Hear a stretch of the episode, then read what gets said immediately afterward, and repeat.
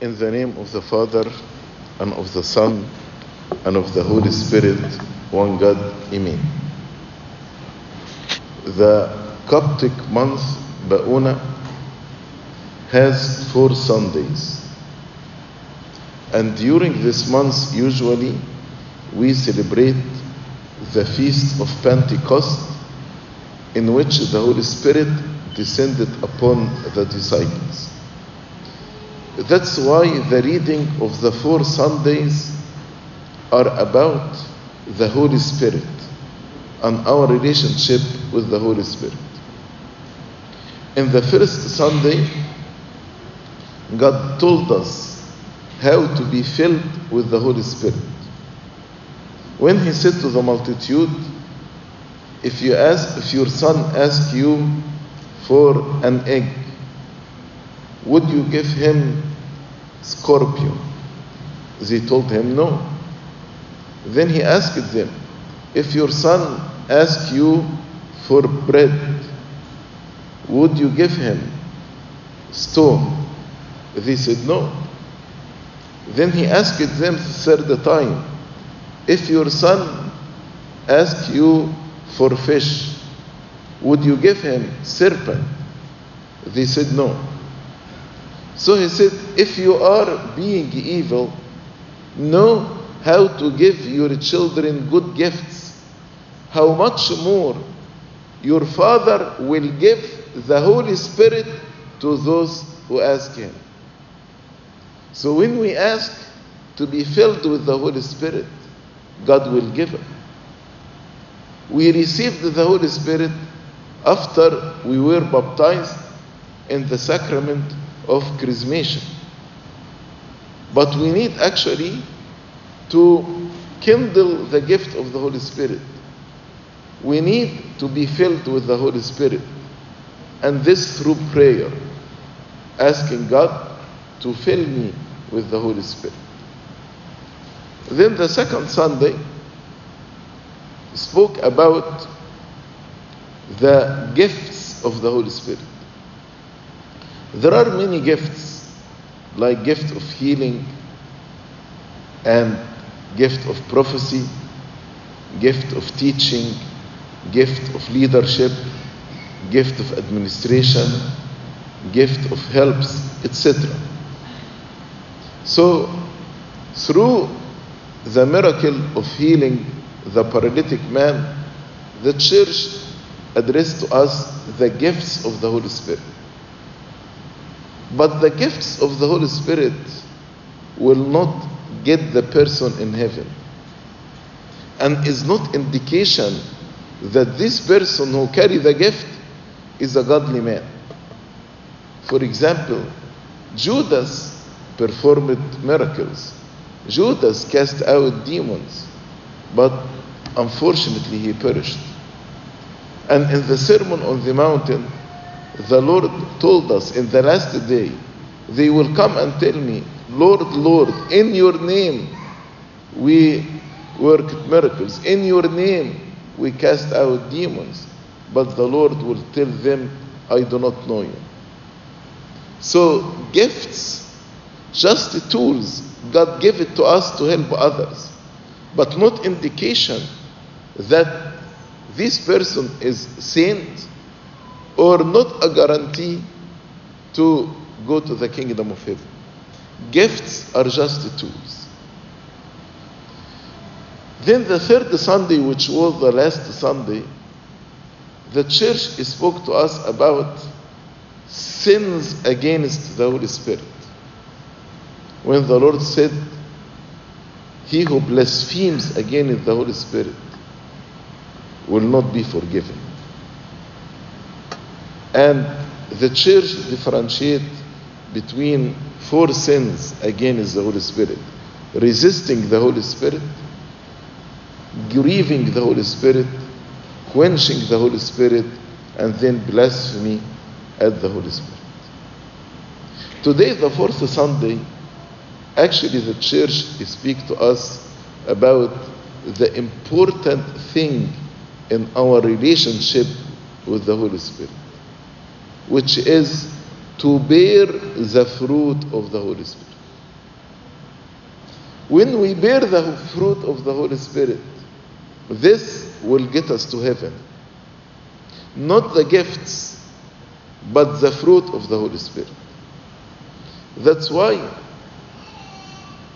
in 1 Corinthians chapter 13, St. Paul said, If I move mountain, if I do miracles, but I do not have love, love is the fruit of the Holy Spirit.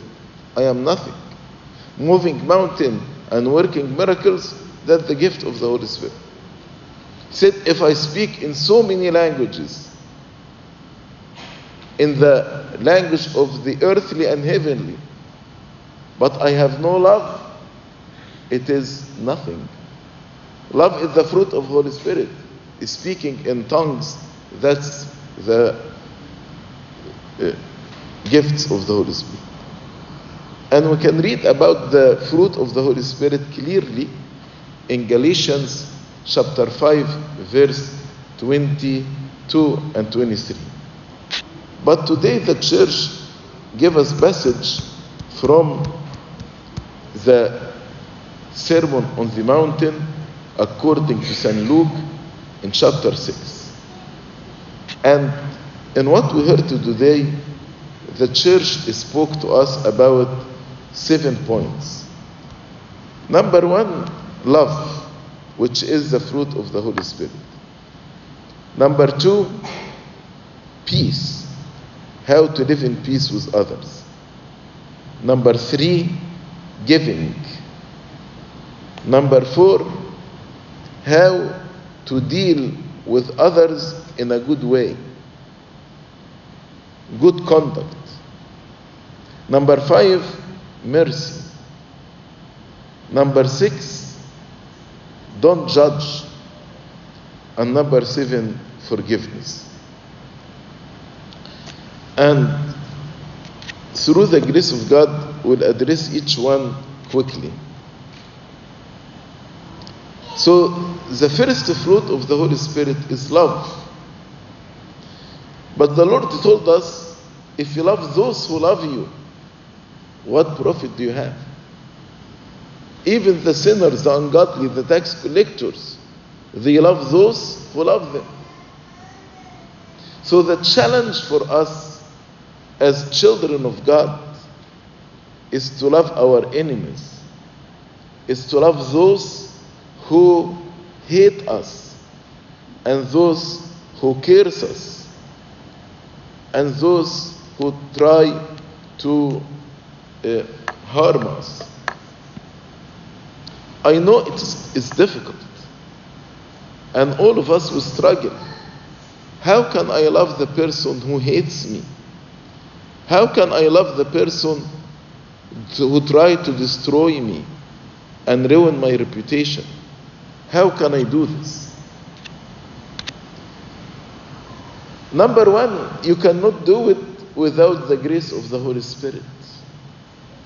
That's why we need to pray and ask God to fill us with the Holy Spirit so that we may be able to love our enemies. Number two, that's the grace. But number two, we need to work. How to do it? Any virtue, any virtue, we, we, we, we need to apply it on two levels. The first level is the level of the mind. Then the second level is the level of the heart. Let me explain. The virtue of love. You can make a decision to love your enemy. And you can start doing the works of love. Because love is not word. Love is not feeling. Love is works. As St. John said, let us not love with words and tongue, but with works and deeds. So, to love my enemy, I need to make a decision, decision with my mind that I will do the works of love toward my enemy. as St. Paul said in Romans 12 if your enemy is hungry, feed him. If he is thirsty, give him drink. So I will do the work of love even if I don't have the feeling of love. I do it because with my mind I made a decision to love my enemy in obedience to the Word of God. And the Holy Spirit will help me. When I am faithful in loving my enemy, then this love will be processed from the mind into the heart. And then all the feeling of anger, resentment in my heart will be removed completely from my heart. God will remove it completely from my heart. That's why I told you any virtue has two levels the level of the mind and the level of the heart. I cannot start by my heart, but I start by my mind. Make a decision. Do the works of love. Even in family, I'm not speaking about loving your enemy. When there are many problems, like between couple, and they start to say, we hate each other. I don't love him anymore. I don't love her anymore. If they want actually to save their marriage, they need to start by prayer, asking the grace of God to fill them with the Holy Spirit, to bear the fruit of the Holy Spirit, which is love. Then both of them should make a mental decision in obedience to the Word of God to start doing the works of love toward one another. Not to return evil by evil, but to return evil by good. And when they start doing the work, works of love, eventually God will actually process this love from the mind into the heart. And the feeling of love will come back. Love your enemy. The second virtue is peace. The, the Lord told us try to keep peace as much as you can. Be a peacemaker. To him who strikes you on the one cheek, offer the other. And from him who takes away your cloak, don't withhold your tunic other. Why the Lord told us to do this?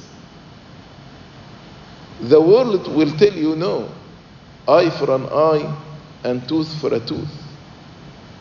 But the Lord wants us to live in peace together. When we live in peace together,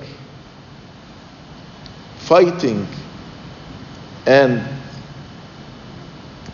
devouring one another will end. When you deal with an evil person with peace, actually, as St. Anthony the Great said, love and humility will submit to us the beasts. So if any person like a beast, if you deal with him with love and humility, this beast will turn into a lamb. And then the Lord told us, told us the golden rule in treating one another. And just as you want men to do to you, also do to them likewise. Many times we are the ungodly people. We are the ones who harm others. We are the ones who hurt others. We are the ones who gossip and backbite others. Ask yourself before any action you do it toward your brother or sister. Ask yourself do you want others to do the same to you? When you sit and start to criticize and judge another person in his absence, ask yourself do you want others to do the same to you? If the answer is no, then stop. Whatever you don't want to happen to you, don't do it to the other. Live in peace with one another. This is the indication that we are the children of God. Blessed are the peacemakers, for they are for they are called the sons of God. Some people, when there is a small tension between two persons, they intervene and make this small tension a big conflict because they are not peacemakers, they are troublemakers. And we can see them doing this to others, to the church, in the work. Wherever they go, they cause troubles. These are not the children of God, because the children of God are peacemakers. Then the Lord spoke to us about another virtue, fruit of the Holy Spirit, which is uh, giving, giving abundantly. He said, lend hoping for nothing in return. As to be the sons of the Most High. For your Father is kind to unthankful and evil. Many times we don't want to help a person who is unthankful or evil. But our Father, our Heavenly Father, is kind to unthankful and evil. So, are we following his example and his steps? He told us also in the gospel of today give, and it will be given to you.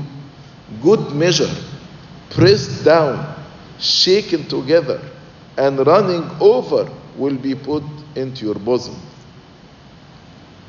So the Lord told us, give and don't worry. God will reward you abundantly. And believe me, when you ask anyone who is generous in giving, he will tell you about how God blessed him abundantly.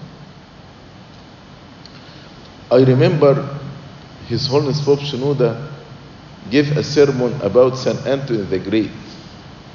And the title of the sermon was Whether St. Anthony Gave or Received. He said, for example, he gave up the marriage life and to have children for God's sake. So he did not have any biological children. But now all the monks, all the bishops, all the patriarchs in the whole world, whether they are Orthodox or Catholic, all of them, they say you are children of Saint Anthony. He actually gave 300 acres and gave it to the poor. In return, all the monasteries in the whole world, we say we are children of St. Anthony, and these monasteries belong to St. Anthony the Great. He gave up the priestly ranks. He was not a priest, he was not a bishop, just a monk, not even a priest. And now, the patriarchs, they say we are children of St. Anthony. So he gave, he gave, and God rewarded him abundantly. The fourth point that the Lord spoke to us about how to deal with others And he instructed us we deal with others with a good conduct. Uh, he told us, Give to everyone who asks of you, and from him who takes away your goods, don't ask them back. And he told us, And if you do good to those who do good to you, what credit is that to you? For even sinners do the same. So he encouraged us to deal with each other in a Christian way, in a godly way, in a loving way, in a peaceful way. Number five, he spoke about mercy. And he told us, Be merciful. Therefore, be merciful, just as your Father also is merciful. Uh, what's mercy? Mercy actually is to see by your eyes the needs of others. And to make a decision by your mind that you will help them. And to extend your hand to actually start help them indeed. But this can be done evil even with our enemies. That's mercy. Like the good samaritan. The good samaritan he saw the jewish man half life half dead then he made a decision to help him. Then he went and helped him not based on his worthiness but based on the decision of mercy that he made in his heart. And he took him on his donkey to a hotel and gave the hotel owner uh, money and he told him if he needs more help him when i return i will give the rest to you. And he did all of this with a jewish man and there was enmity between the jews and the samaritan. This is mercy. Let's examine ourselves. Are we merciful like our heavenly father or not? And again we cannot do this without the grace and to be filled with the holy spirit. The last two points don't judge and forgive. Don't condemn and forgive. Many times we like to judge, we like to criticize, we like to condemn. When we meet with one another, we like to judge others and speak about them. But the Lord told us with the same measure it will be measured to you. If you don't want to be judged in the last day, don't judge. The Lord told us, don't judge and you will not be judged. Yes, we need to have discernment to know what's right and what's wrong.